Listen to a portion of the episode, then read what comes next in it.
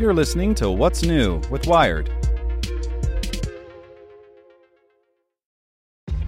This episode is brought to you by ShipStation. You know, some things take a lot of work, like sending little robots to far off distant planets. And just as that's challenging, so too is running a successful e commerce business, especially when there's so much to do. So I want to introduce you all to ShipStation.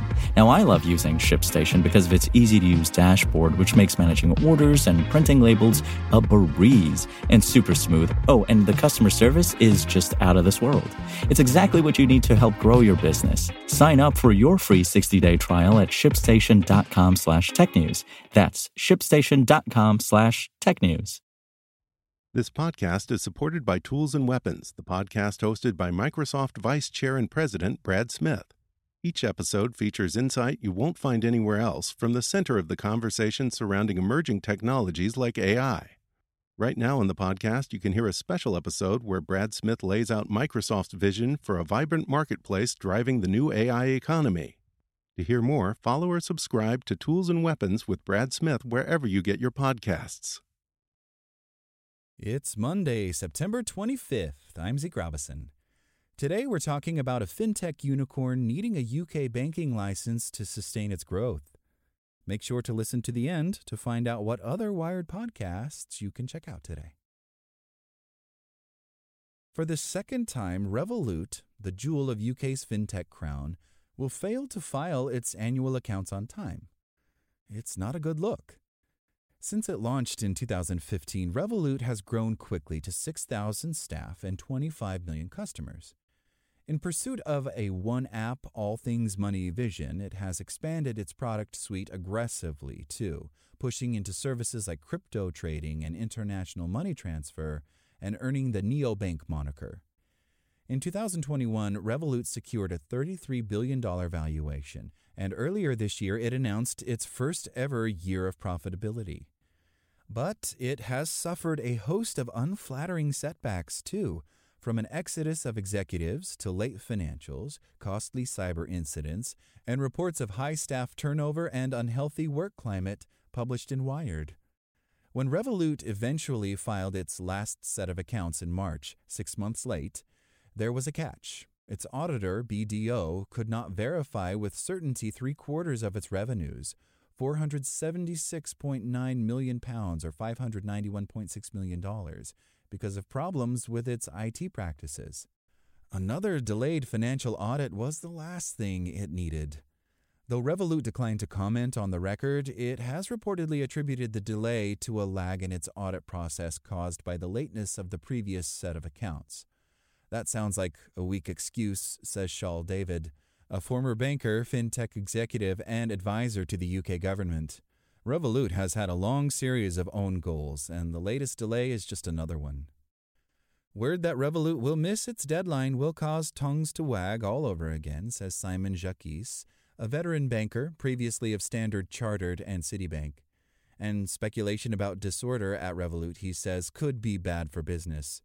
For more than two years, the firm has attempted to convince the Prudential Regulatory Authority, or PRA, the body that supervises UK banks, that it's worthy of a UK banking license.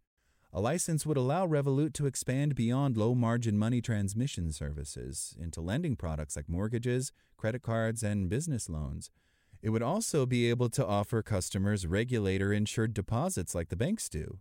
Without a UK banking license, says Ruth Wandhöfer, an author and fintech consultant who helped negotiate the terms of the EU payments legislation that opened the door to fintechs like Revolut.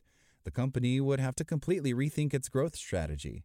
There would be a whole ecosystem of financial products the firm wouldn't be able to offer, she says. Basically, you're not participating in the real action. Under a separate license issued by the Bank of Lithuania, Revolut is able to operate as a bank within the EU and currently provides banking services to 28 EU countries. But the UK is by far the largest market, and a UK banking license, seen as a gold standard worldwide, would open doors to new territories like Australia and the US. It's a crucial piece of the puzzle, but one that might depend on Revolut's ability to better project the sense that its house is in order. The second audit delay is not reason in itself for the application to be rejected, says Mick McAteer, a former board member of the Financial Conduct Authority, or FCA, the UK's top finance regulator, which will assist the PRA in deciding whether to award Revolut a license. Some experts like Jacques say the general sentiment and feeling around the company will have nothing to do with the decision. It's about measurables, he says, like capital adequacy, liquid assets, and stress testing. But others believe the soft data, qualitative observations about the stability and competence of the firm will be taken into account. Naturally, there must be a level of intangibles that have an impact on the regulators. It's not a scientific process. All of this data gets fed in, Wandhöfer says. Another delay of accounts is part of a body of evidence that may cause a swing toward not approving the application, she says. It makes things incrementally more difficult for Revolut. The regulator will not make an arbitrary decision based on some ill defined feeling about the firm, but you cannot ignore softer elements, she says. You'd expect a fair judgment of all these variables. The PRA and FCA declined to comment. The implications of a rejection would be serious, says David. Not only would Revolut struggle to raise capital at its peak valuation, which was likely pegged to the ability to lend in its largest market, he says, but potentially to obtain banking licenses in other jurisdictions too. If the UK regulator says it cannot trust Revolut with a banking license, he says, other regulators will ask themselves whether they want to be the one to give the thumbs up. Make sure to check out our other Wired podcasts. Today in Wired Business, workers demand job security in the autonomous electrified future of transport. Checking in on Wired Science, a medieval French skeleton is rewriting the history of syphilis. And on Wired Security, satellite images show the devastating cost of Sudan's aerial war. Listen to these stories and more at wired.com/podcasts.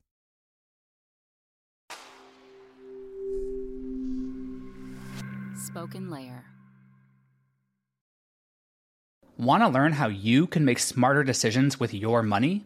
Well, I've got the podcast for you. I'm Sean Pyles, and I host NerdWallet's Smart Money Podcast. Our show features our team of nerds, personal finance experts in credit cards, banking, investing, and more. And they'll help you make the most of your money while cutting through the clutter and misinformation in today's world of personal finance. You'll get clarity on strategies to help you build your wealth, invest wisely, shop for financial products, and plan for major life events. Listen to NerdWallet's Smart Money Podcast wherever you get your podcasts.